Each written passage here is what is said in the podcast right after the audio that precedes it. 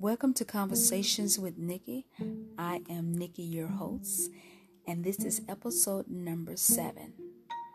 Today's topic is Take Back Control of Your Life. I realized that I don't have total control of my life. Somewhere I lost control of my life.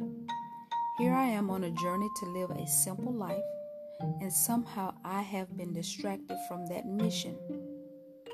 I have given up my power to say no.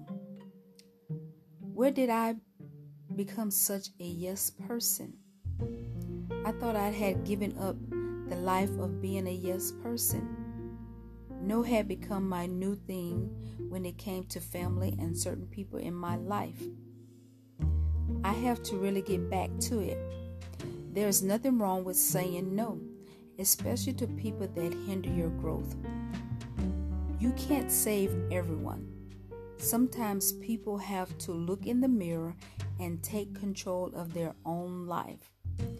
Everything in our life we have created. So why should we feel it is someone else's job to fix when we made a mess of it?